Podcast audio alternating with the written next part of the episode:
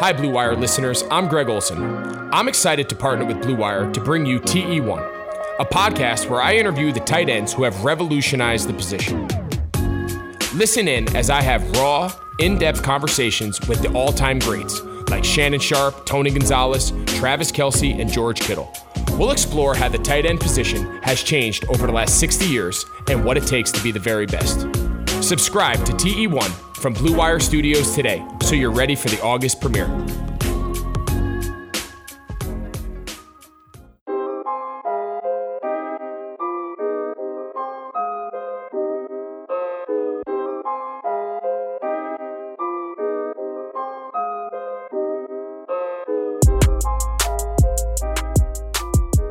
What up, what up, everybody? This is Double G for the Fight Game podcast coming to you Sunday evening, Monday morning.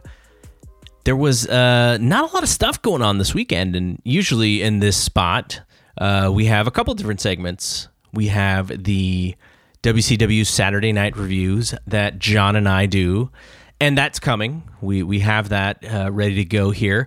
But then usually I have another segment that talks about something else that that happened this weekend or, or any news or whatever. But with UFC going uh, this past weekend, uh, Bellator also went. There was some boxing on DAZN, but nothing wrestling related, uh, unless you you were watching uh, Friday night, Saturday mornings uh, New Japan show. But it kind of leaves us with a little bit of a dearth of information. So instead, you'll just get a much shorter show today. Uh, and if you are a fan of the 1992 WCW Saturday Night reviews that we do, that will be the, the bulk of the show. Uh, just want to get a couple things out of the way, though, and, and I will have some audio of a show that I did with Big Dave Meltzer on Wrestling Observer Radio and Missy Hyatt. That was kind of fun to talk to Missy after being a fan for so long. I did actually get to meet her in Dallas in 2016 at WrestleMania 32 weekend. I kind of I, saw Ed in San Antonio make a beeline towards her to go say hi, and I kind of piggybacked on Ed so that I could introduce myself and just say hi and appreciate her, uh, let her know how much I appreciated her as as a wrestling fan growing up, and so getting to interview her and talk to her was a lot of fun uh, this weekend. So, but basically. The reason uh, why I'm going to replay some of that audio, and don't worry, I already talked to Brian Alvarez at his Wrestling Observer Radio. I told him what I was going to do, and he was totally fine with me replaying this little piece of the show. But she was around in WCW 1992. In reading back the observers, there's a there's there's there's a, a little bit of a switch when when Bill Watts fully comes in and, and starts making changes. One of the the things that happens is that Missy is gone from TV, uh, and I'm not sure how long she's gone. I'm not reading ahead in the observers. Uh, we're watching the TV pretty much. I think this this would be the the show is I think July 25th. So today's July 26th, July 27th so John and I are up to date with the TV as of this week in 1992, but I don't want to read ahead in the Observer because I don't, I don't want to like, you know, I, I want to watch the stuff uh, as I remember it, and also with a little bit of new eyes because there's obviously stuff that I remember, and I'm sure I missed a, a handful of shows back then. But I did ask her some questions in the interview with Big Dave that related to this time period. And John and I had talked about a couple of these things uh, a couple weeks ago. So I wanted to replay those here so that you could hear the, the, her answers to the, to the two questions that I had relating to that time period before we go to John and I talking about the uh, the July 25th 1992 show. So before I get there, um, I just want to mention a few things. So last week uh, on Wednesday morning, we put out the Rocky Four podcast. Uh, where we went over the entire movie, and I think so far, like that's that's the movie that is. I, I don't want to say it's the favorite because I, but I think there's a certain type of Rocky fan. There are Rocky fans who were born sort of right at the end of the 80s, early 90s, And Rocky Four was shown on TV so often if you had uh, cable, which most people did, you know, by the early '90s. And so it became a movie that was just on TV all the time, and and it's one that a lot of people really love. Now, you know, I, I'm a little bit older, so it's not necessarily my movie or my Rocky movie, but I get it because of the time and place, like the 80s, you know, right smack dab in the 80s, 1985, this movie comes out. And, you know, Stallone is a gigantic star. The movie is the highest grossing film in the history of the franchise. It's, I mean, it's a superhero film. It's, it's Rocky, the superhero saving, uh, you know, beating the, the, the, the Soviet Union. Like, I mean, that's essentially what it is. So, uh, that was that was really good. We got some good feedback on that. And this upcoming week, we will talk about Rocky Five. Now, talk about a, a switch. You know, Doan and I start that show basically by saying, you know, no matter what people think, and I think most people agree that it's probably the worst film in the franchise. But in being the worst film in the franchise, there is still so much to talk about. There are there is a reason why this film is not great. There are reasons, and we go over all of those reasons, including stuff with John Avildsen and stuff with Stallone and him bringing in his son Sage and just the time period thing. And, you know, from Rocky Four, I think the kid is probably eight or nine. And by the time, you know, Rocky Five starts, the kid ages like four years, like just in, in, a, in a few days. So, we'll talk about that film and um, you know the the series is is going really well. Appreciate all the feedback getting you know people following the instagram. I'm putting up uh, some pretty cool pictures of, of the films. And i'm getting you know just people on twitter and, and on instagram reaching out to me. So it's it's great to see all of the rocky fans that are still out there. And if you are and you are listening, definitely hit us up. You know, Fight Game Media on Twitter, our our Facebook group, which you can see the link to in our in our Twitter at Fight Game Media. Let us know what's going on because uh, you know it, there there is this is a little bit of a labor of love for Doan and I. Just because we love these films, like you know, it's a lot of work and it's a big project. We're doing these like uh, long marathon tapings on the weekends, but we get so much out of it just because a, you know, we're friends and, and we like to to chit chat with each other, but b, just a project in of itself after we did the fabulous four several years ago which you can find on our youtube channel. Like that was kind of like how do, how do you do a, a, a podcast project? We were still so early in the game with uh, back then it was it, it, was the the fight game podcast. And i'm sorry uh, uh fgb radio is what, what we called it. Right now it's fight game podcast. But you know we, we created this different uh, show uh, a, a series uh, on uh, uh, on Hearns and Leonard and Hagler and Duran, and we just went over every single one of those fights in, in detail, the beginning and the end and the and the fight itself. And it was hard, like it was much harder than we thought. I think you know just how much time it took us to get through all of those shows, and this was different. Like we wanted to do them really weekly so that people could could listen to them weekly and not really get interrupted where all of a sudden you know oh you know we we, we hit a lull and three weeks later uh, you know the the next episode comes on. We we want these bam bam bam weekly so that there's a cadence and people you know people get used to that cadence. So definitely reach out if you have any feedback on those. It's been a blast to do. So before we get to uh, the piece of, of uh, the interview that I did that I'm going to replay with uh, Missy Hyatt, I wanted to tell you about a new sponsor that we have, Deal Dash. Have you ever heard of DealDash.com? It's the best, most honest bidding site where you can win things you'd never expect at a price you'd never believe. They have over 1,000 auctions every day on electronics, appliances, beauty products, home decor, and even cars. Here's how it works it's like an auction, but every item starts at $0 and only goes up one cent every time you bid. The kicker is that the auction clock restarts after just 10 seconds. That means every time you bid, everyone else has 10 seconds to answer, or the item is yours. So if you go ahead and buy now, Deal Dash is offering our listeners an extra 100 free bids upon sign up and on top of their other discounts. So go to deal-dash.com and use offer code FIGHTGAME or deal-dash.com deal-fm front slash fight game. That's deal-fm front slash fight game.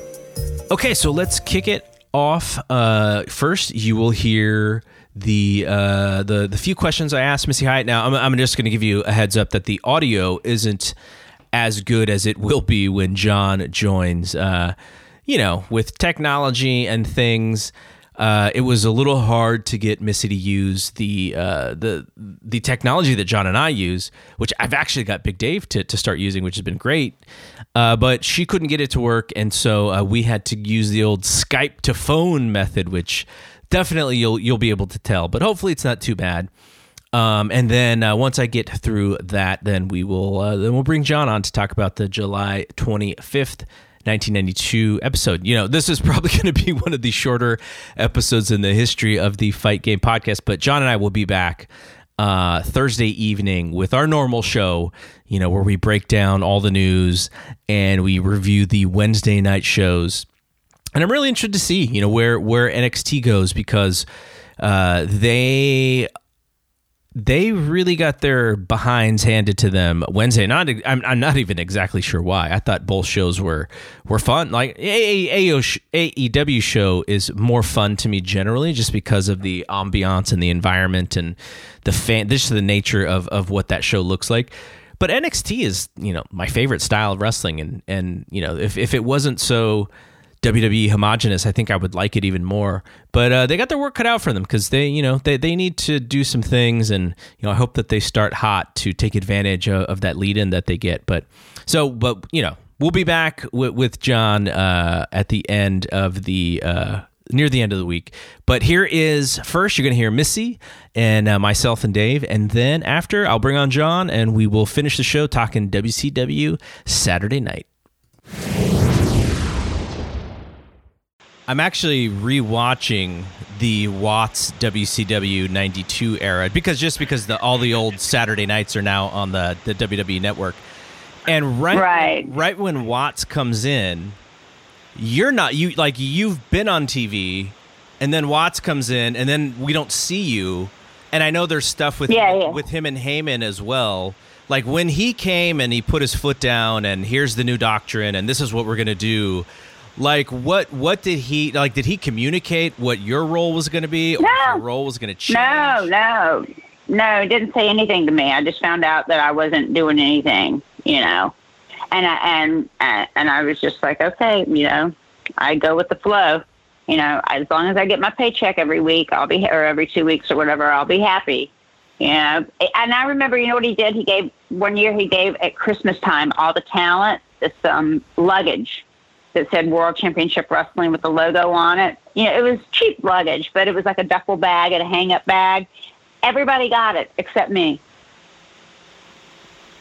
And I showed up at the pay per view or whatever, and everybody had new luggage, and I was like, "Well, where's mine? I, there's none for you." Mm. Yeah. It, when uh, just one more 1992 WCW question, but you like you and yeah. Medusa had just done the uh, I think the bikini challenge, um, maybe even like a month before, and then the then Watts comes in and, and, and there's a, there's an obvious change in the TV. But when when he came in, like, because I mean, you you you knew the wrestling business. Like, did you expect? All of the changes that that he made like did you like when you, you heard he was coming in like it was going to be a drastic difference from from dusty. But did you anticipate all the stuff that that he was trying to to push um, before he had even come? No. Uh, uh no. I just heard that he was there to save money. And i know that he said he was going to job people out until they quit or renegotiated their contracts. And i think he did that to brian pillman. I think he he, he tried to do that did. to brian pillman. Definitely did, did he? Brian pillman yeah, he said, and Brian was like, "Well, I'll be the highest paid jobber there is."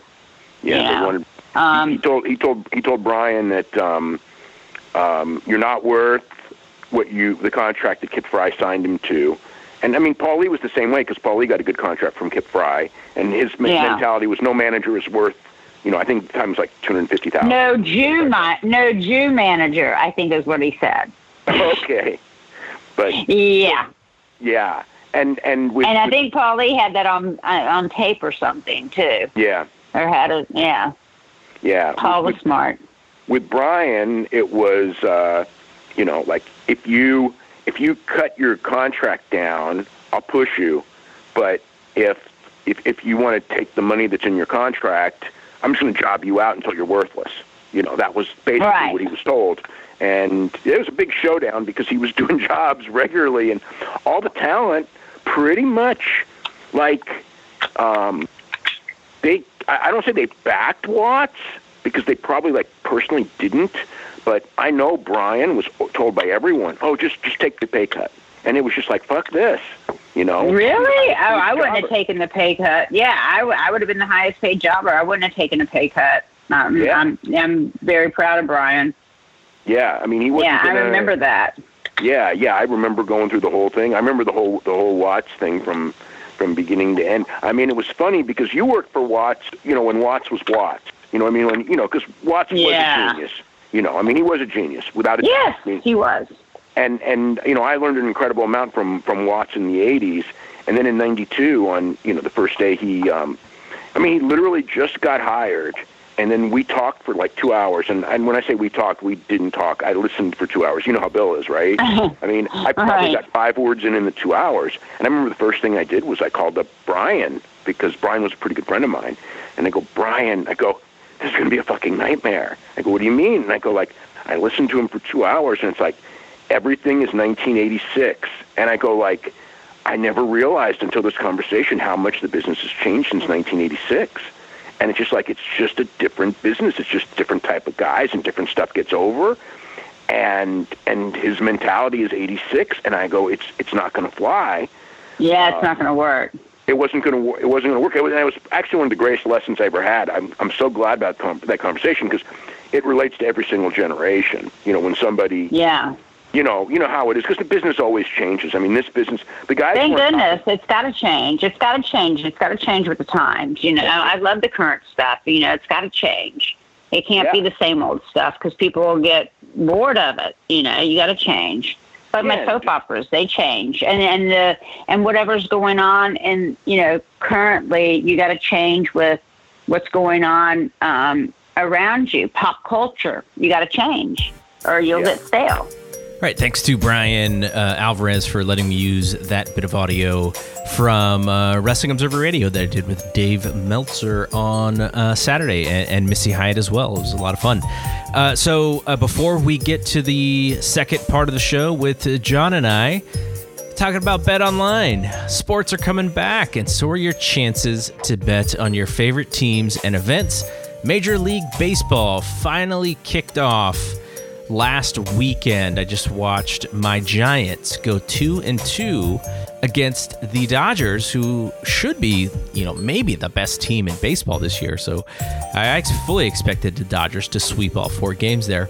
Uh, and there's no better place to start wagering than our exclusive partners, Bet Online. Check out all the odds, futures, and props to bet on, all available 24 7. And with the return of sports, Bet Online sat down with former pro players Eddie George, Harold Reynolds, and seven time NBA champ Robert Horry, aka Big Shot Bob. See what they have to say on what it'll be like playing without fans in a series they're calling Fandemic. Visit betonline.ag for all your odds and up to date sports news. Remember to use promo code BLUEWIRE to receive your new welcome bonus. That's promo code BLUEWIRE. Bet Online, your online wagering experts. All right, let's talk about some WCW Saturday night, July 25th, 1992. Were you happy or sad to see that this was uh, only a one hour show? Uh, uh, actually, a little happy. I was. Uh, I just watched a lot of wrestling, you know, so so it was okay. And I, it, but it also brought me back s- some little nostalgia because I'm like, you know what? There's probably a Braves game on. Right. Yeah, this, yeah. Right. So, you know, baseball's just about to start. So I- I'm okay with it. And, you know, and plus, you know, Watts does a good hour of television. So I was excited to see how good this hour was um, to, to like the two hour stuff he's been doing, we've been covering. So, And, and, and they go they go back to two hours. But listen. week. I looked to make sure. I was just excited. We had another, we had because of last week, we, you know, we had a missing episode. We found the episode, had no audio, and you know, we still covered the which is cool. But like, I was just happy to just watch this stuff again, and and and because I knew we were going to talk about it, and I'm, I'm I'm pumped, man. Let's talk. Let's get into it. And I don't think we'll miss. There's no misses for the rest of the year, so we're good. Yeah. All right, so like I said, it's just a one-hour version of the show. The sh- beginning of the show shows the finish of the Vader Sting match, which is actually kind of interesting because for the longest time, WWE would not show any video from the pay-per-view because they want to sell the replays. And so they would, you know, you would you would know the result and you would see like stills, photo stills, but you wouldn't see the uh the you know any any finishes or, or any video of what happened because they want to sell the replay. But for WCW did not care about selling the replay. They're like here here's here's how it ended. Like we're- this is this is what what you want to know. So I thought that was kind of interesting Yeah, no, I, and I was really interesting how they edited it down, just the power bomb.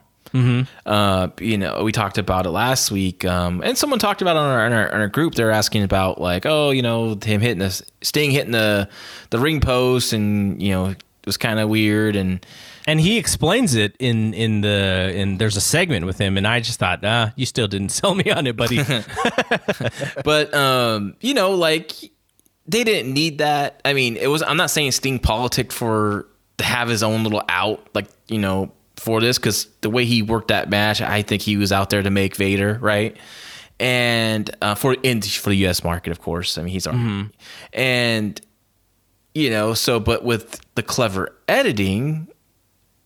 They just didn't show that part. They showed the power bomb and looked like, oh man, shoot. I mean, Vader did dominate Sting in that match, but it was just it was really cool what they did. I I I really like that they just right to the point. Boom! Oh my God, Sting got destroyed, and now we have a new world champion. So Rick Rude is with Jim Ross on this show, and Rude because he is supposedly this, you know, the the the guy that all the women want to be with. He's got Medusa with him, and I guess Paul E is not with him uh, anymore. It was just going to be Medusa. And you know he's he's got to kind of boss her around a little bit. She's his manager, so she's got to book some flights and she's got to get him water. But- and he he's he's not. I wouldn't say. I would say he's being a chauvinist to an extent, but mm-hmm. I, when I when I saw where they were going, I almost closed my eyes, thinking, "Oh my god, I can't believe it!" And then it wasn't even as bad as I thought it was going to. Be. No, and it wasn't as bad. And but at the same time, like I was thinking, like, well, they're not really getting any heat with this because she's she's in agreement, right? Like she's like, okay, sure, I'll get you water, I'll get you, you know, stuff like that. And I thought Medusa looked pretty good here, man. I was digging the the '90s hair, big old poof, man. Yeah. I was rolling back to some some He was memories. call, he was calling her Deucey. Deucey. oh man, I got a couple jokes, but you know, like, eh, yeah, no, I thought she she came out with that big hair, and it really stuck out to me, and I was like, oh man, yeah, bring me back to 1992, baby. Yeah, like she, I think she would. She, she used to get a lot of crap because, you know, if you were going to compare her to Miss Elizabeth or Missy Hyatt from the looks perspective, yeah, like they're more attractive, like just to the whatever the you know the the pop the the whatever the hot woman mm-hmm. is supposed to look like. They are definitely more attractive, but you know, she was fit. She had muscles. She was athletic as all hell um, and she was attractive. She was uh, attractive in like a more physically fit kind of way. She was like, um, you know, we, we used to see these growing up. You know, at, if you were on watching ESPN at you know six a.m. or whatever, you'd see Cory Everson's like fitness video, and you're like, wow, Cory Everson's kind of buff. Like Medusa fit more towards that, and there's attractiveness in, in that too. I always dug, I always dug the fact that she. You know, she just looked like she worked out a ton. Yeah, and She when just looked like she was always in great shape. oh yeah, she had the shoulders and the arms and the legs. Um, but you know she. And she was also on a lot of the Apter magazines. You know, a lot of her pictures of her, especially in the AWA days. They had a lot of like her and her wrestling gear and stuff. So yeah, yeah, she. I liked her combination with uh, with Rick Rude. I thought I. It kind of got lost. Like I think Watts got tired of it or something like that, and they kind of phased it out. But I thought they made a good duo. Um, but this, what was so interesting about this show, because he was doing commentary on a couple matches that involved his, I guess now former Dangerous Alliance stablemates. Um, You know, he did, is not not. There's respect there, but there's no mention of the Dangerous Alliance at all. Yeah. Yep. Uh, so first match is Barbarian, who we've seen I think on like three shows now. Yep. I, Uh, don't get tired of seeing the Barbarian. They're building him up. He uh, he faces Randy Starr. Very pretty quick squash, impressive. Everything Barbarian does is strong, and uh, Randy Starr sells all of it, and he just looks like a, a world beater. Uh, it's, it's, it's funny because I'm watching. I'm doing my own personal rewatch of uh, Mid Atlantic 1985, and he just showed up recently, and he's wild and crazy and yelling and screaming, and you know he wrestles the same as as we see here, but like this barbarian's more like he's not yelling and screaming. He's not he's not wild. Like I I I, I, want to see him be more vocal on there, a little more I don't know, more vicious. I want to say, but I still love Barbie. He's like he's you know, he's he's like I said one of my. Uh, one of my favorites. I mean, I love the Powers of Pain as a kid. I thought they were so cool, and I love the Barbarian. I love this flying clothes on top rope. The flying headbutt was so awesome, and then of course that I just love. I can watch him do that big boot all day to anyone, and sure enough, that replay Damn, that guy. That much respect to the uh, enhancement talent on that because he uh, he took that good. so that brought out Ron Simmons. Uh, Jr. did an interview with Ron Simmons. He wants Vader. I think I got this quote right. He says, "quote That belt knows no man. It will strap itself around the best." End quote. I think that's what he said. I I, I didn't know if I had it exactly, but meaning that in, you know the belt is going to gravitate towards whoever's the best. Yeah, the cream rises to the top. I guess he's trying to say. Um, I thought. I think uh, you know Ron got the word something's going to happen in his career soon, and I think he, I think he was a little nervous with his promo. Mm-hmm. I, it, it, it really stood out. I think Jim Ross did his best to kind of keep it together, but uh, yeah, yeah, I think Ron, I think Ron was a little bit nervous here. So uh, that led to the match uh, that JR was teasing at the beginning, which I th- actually thought was going to be the main event, but is actually not the main event. Greg the Hammer Valentine, Stone Cold, or not Stone Cold, Stunning Steve, and Cactus Jack against Dustin Rhodes, Barry Windham, and Johnny B. Bad.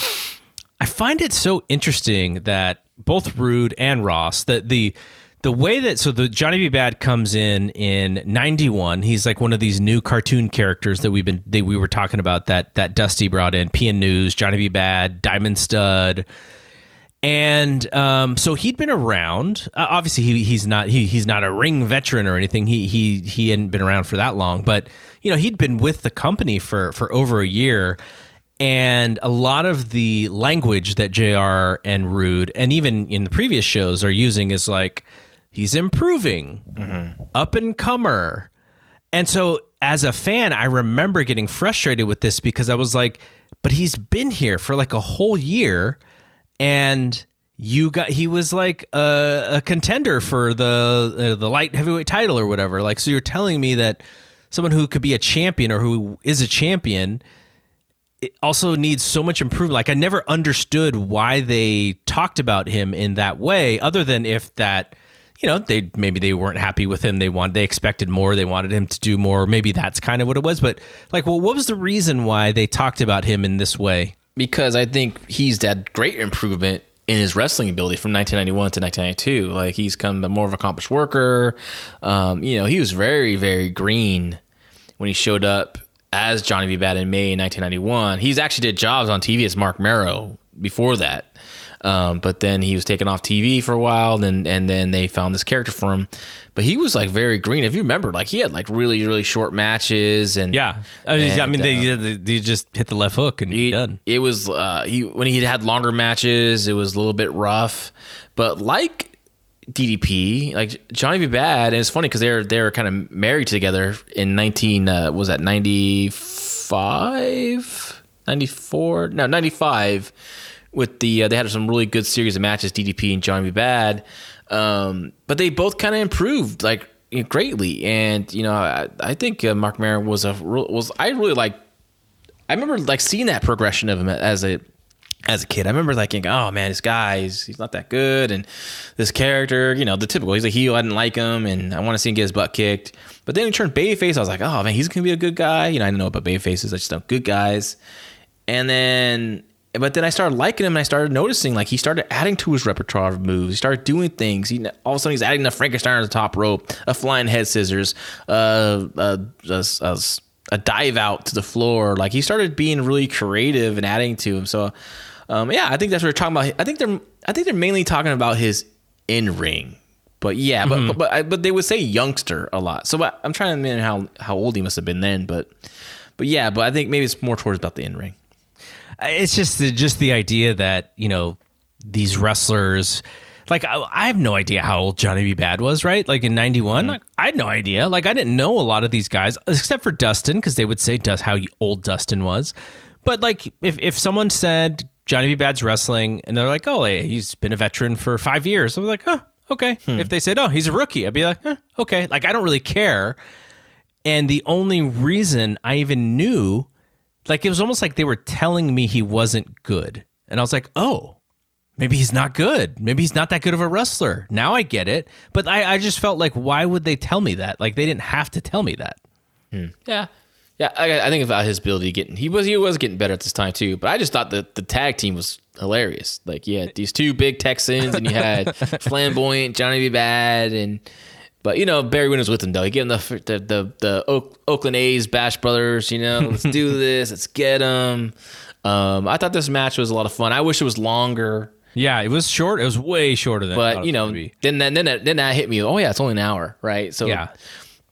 but I, what I, I what I loved, I mean, I, I liked what I what we got. I thought everyone did really well. Um, I got a kick out of the Steve Austin Cactus Jack team just because of the book of them riding together. Mm-hmm, You know that Mick Foley talked about. So I kind of had like a chuckle about that, and you know, cookies being in DDP's bed and all that kind of stuff kind of came to me.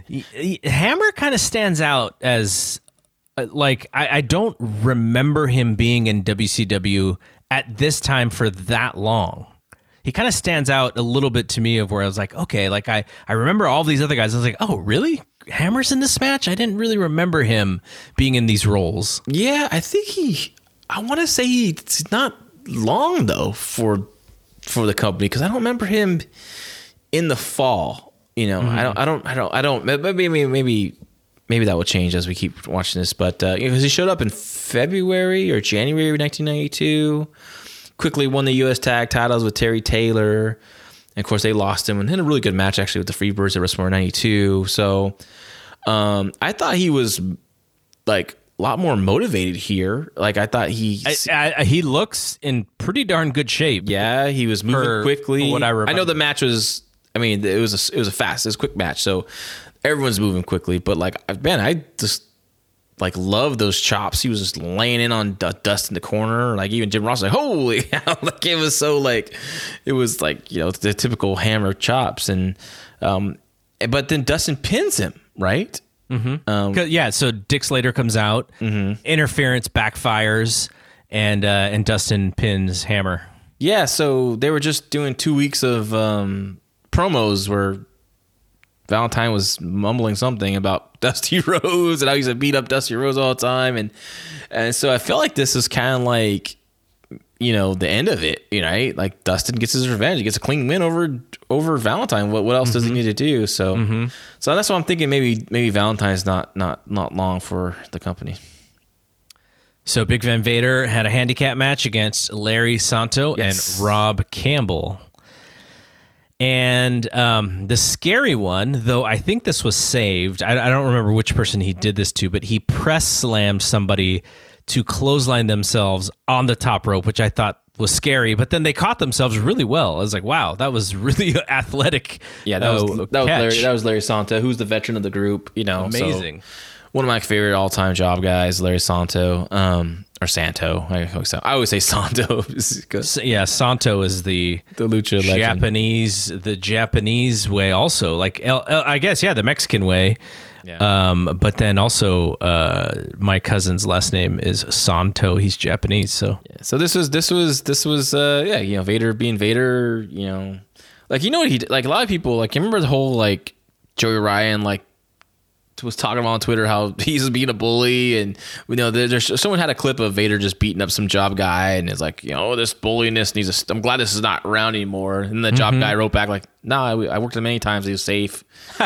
And like and it kind of that just that that whole little discussion stood out to me because in this match here like he you know he just hits that big overhand forearm in the corner bam right? And he and it was a solid shot. It was good in the safe spot, but he really nailed him. But the next one was light, and the next one was light. But people were like, "Oh my god, boom!" That's that's the that's the that's the the work of it. Like, yeah, we'll give I'll give you one that's to get a reaction. People are to hear it. They'll almost probably feel it. It's to sound so loud. But then the next couple are to be a little lighter. Flair did the same thing with his chops, if you notice too. He would hit that big one, bam, and then the next one he would hit. I mean, he would hit some solid ones after that, but like. You know, he'd always fall up a little lighter, you know, after that. But he wanted that initial, like, oh, like when he hit that chop. So this is pretty cool to see and uh, he wins with the power bomb, and he has that stacked up pin uh, on them. I always liked that that the way that he pinned people. Uh, yeah, it was cool, and I liked when he said I liked his choke slams. This was how choke slams should be done. You get the guy by the throat, and then you get the guy behind the back of the neck and lift him up and throw him right. You know, like I just think all of a sudden it became like people just like lifting with one hand, and mm-hmm. and you know you got Tegan Nox you know, she, one of her favorite moves is a choke slam, which drives me insane. Well, I mean, I mean when, I, when, you when you only do it with one hand, then the the person taking it's got to like grab onto their hand or something, right? Or so shoulder could go up, yeah, shoulder. But like I, yeah. you know, I know Tegan Nox. Her favorite wrestlers are Molly Holly and Kane, so that's why she does the choke slam. It's just that's a true story, and uh, I don't understand. She does the choke slam, and I get it.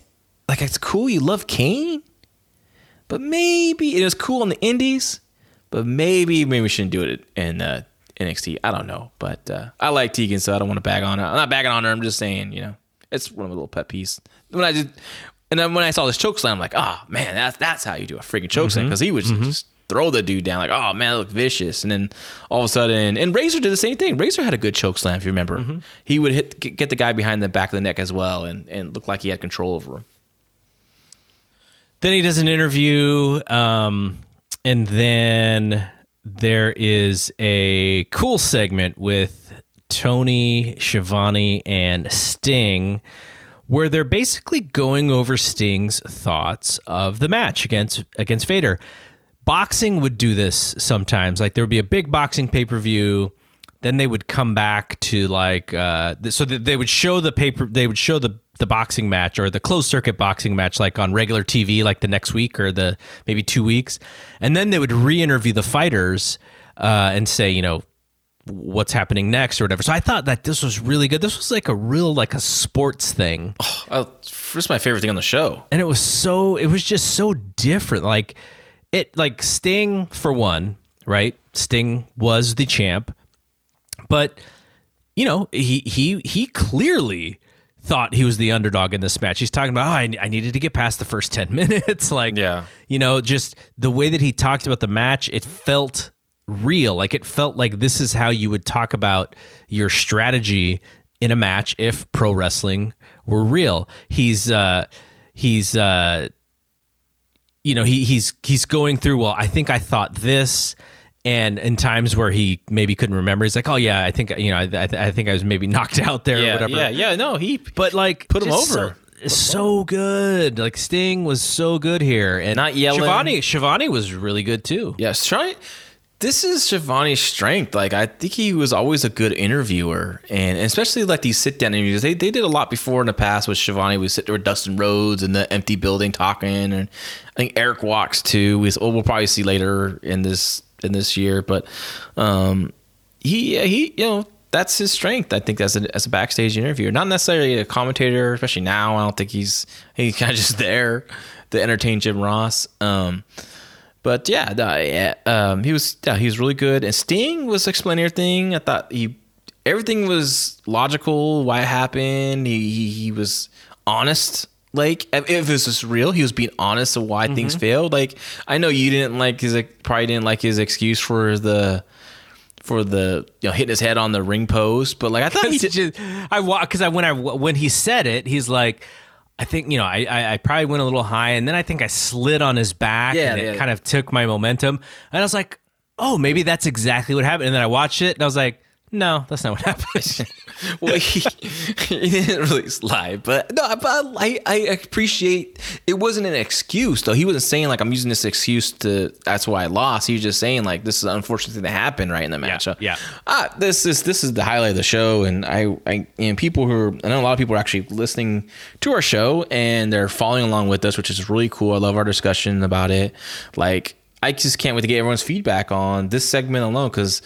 I was so like I wonder. I wonder if this segment is on YouTube. Just this segment, because if it is, I don't know. I mean, probably it should be. I mean, may- may- maybe maybe it is, but we should post it in the group and see what see what people. Yeah, because I, you know, my booking mind was like, damn, I didn't do this promo. Like, why didn't I do this when Dylan Drake lost the APW championship in November, you know, to Malachi? Like, I, this would have been great if I followed this up with on, uh, with, you know, at the next event with some kind of like, you know, interview with Dylan Drake. Ah, man, so cool. This, I loved, I loved this. And I think, I think I watched it twice. That's how much I loved it. It was just, you know, this is the stuff I want to see, man. Bring this, bring this stuff back.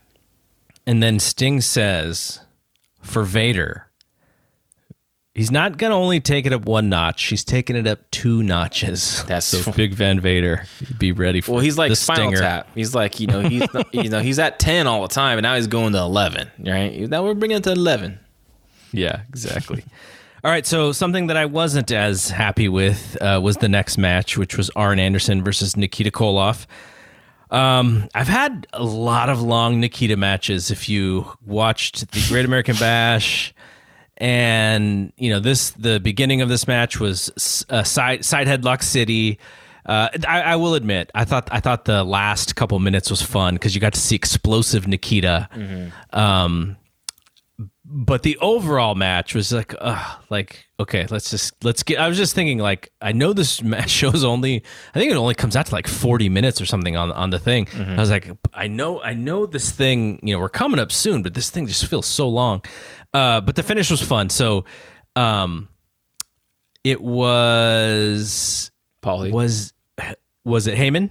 Yeah, he pops up Yeah, Heyman interferes or distracts then- the ref for some reason. That Yeah, N- Nikita like had a pin, I think, and then Paulie jumps up and Nikita just punches him, decks him down, and then um, and then all of a sudden you see you see Bobby Eaton come out to like complain about what's going on. well because yeah, well he came out to to help Paulie back to his feet.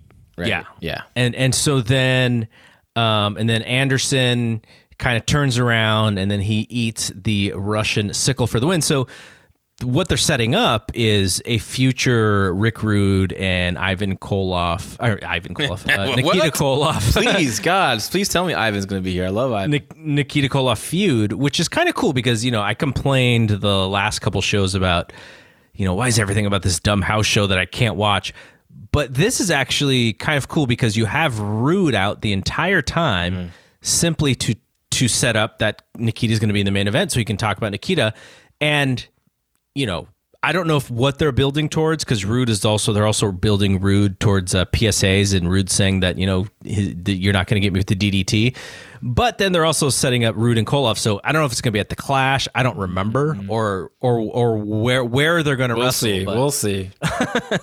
but I, I was fine with this because it's not like they were saying, you know, tomorrow night at the Omni, we're gonna, you know, it was like, no, this they're setting up something for the future. So as the viewer, you're like, oh, at some point I'm gonna see this. Not, I can't watch this because I don't live in Atlanta. Well, really, they were setting up for a house show runs, but but uh, it wasn't that specific to a certain house show. Like like like you know, a couple weeks ago when they were talking about And if they came to your town, then they- that's what it is. It's- we know it's signed. We know it's signed. So that's what you know. Next, you know, you get you get the oh they're coming to town. Who's who's in the card? Oh, Nikita versus Rick Rude. I gotta see that. That's what they've been talking about.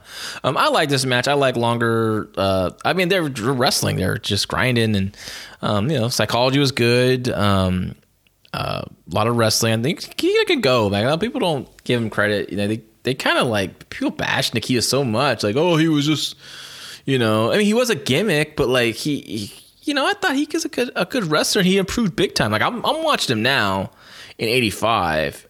I mean, and he's, still green, but he's like he's obviously they, you know they're keeping him intact. jacked at that time. though. He's so like intimidating. Like yeah. he was such a badass look, dude. Like, I, yeah, I love Nikita, and I love the Koloffs too. Like oh, Ivan, Ivan's awesome.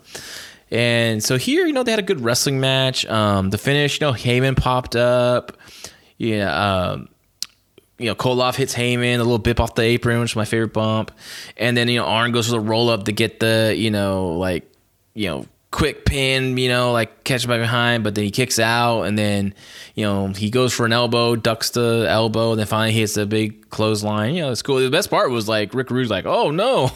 oh, like, Well, oh. I, well, I thought uh, my favorite part was when uh, Rude kept saying that uh, he was pulling the hair, and Jim Ross is like, and Jim Ross is taking him seriously, like, no, like I'm, I'm looking at his hands, like they've never ungrasped. Like, what are you talking about? And Ross made a really bad mistake, and he usually doesn't make this mistake, but he kept because you know Arn's working on the left arm of Nikita, and he kept saying, "Oh man, he takes out he takes that arm out. He you know he takes out a big weapon of Nikita. Nikita hits a sickle with the right Yeah, arm. hits with the right arm. So I thought that was that was kind of interesting, and I was a little disappointed that we didn't get some kind of post match angle with uh, Rude interfering, maybe attacking from behind, or them two just brawling, you know, or, or some some kind of some kind of schmaz or whatever. But like it just um, it just kind of ended with a really good promo by Rick Rude. But like I I kind of want to see some.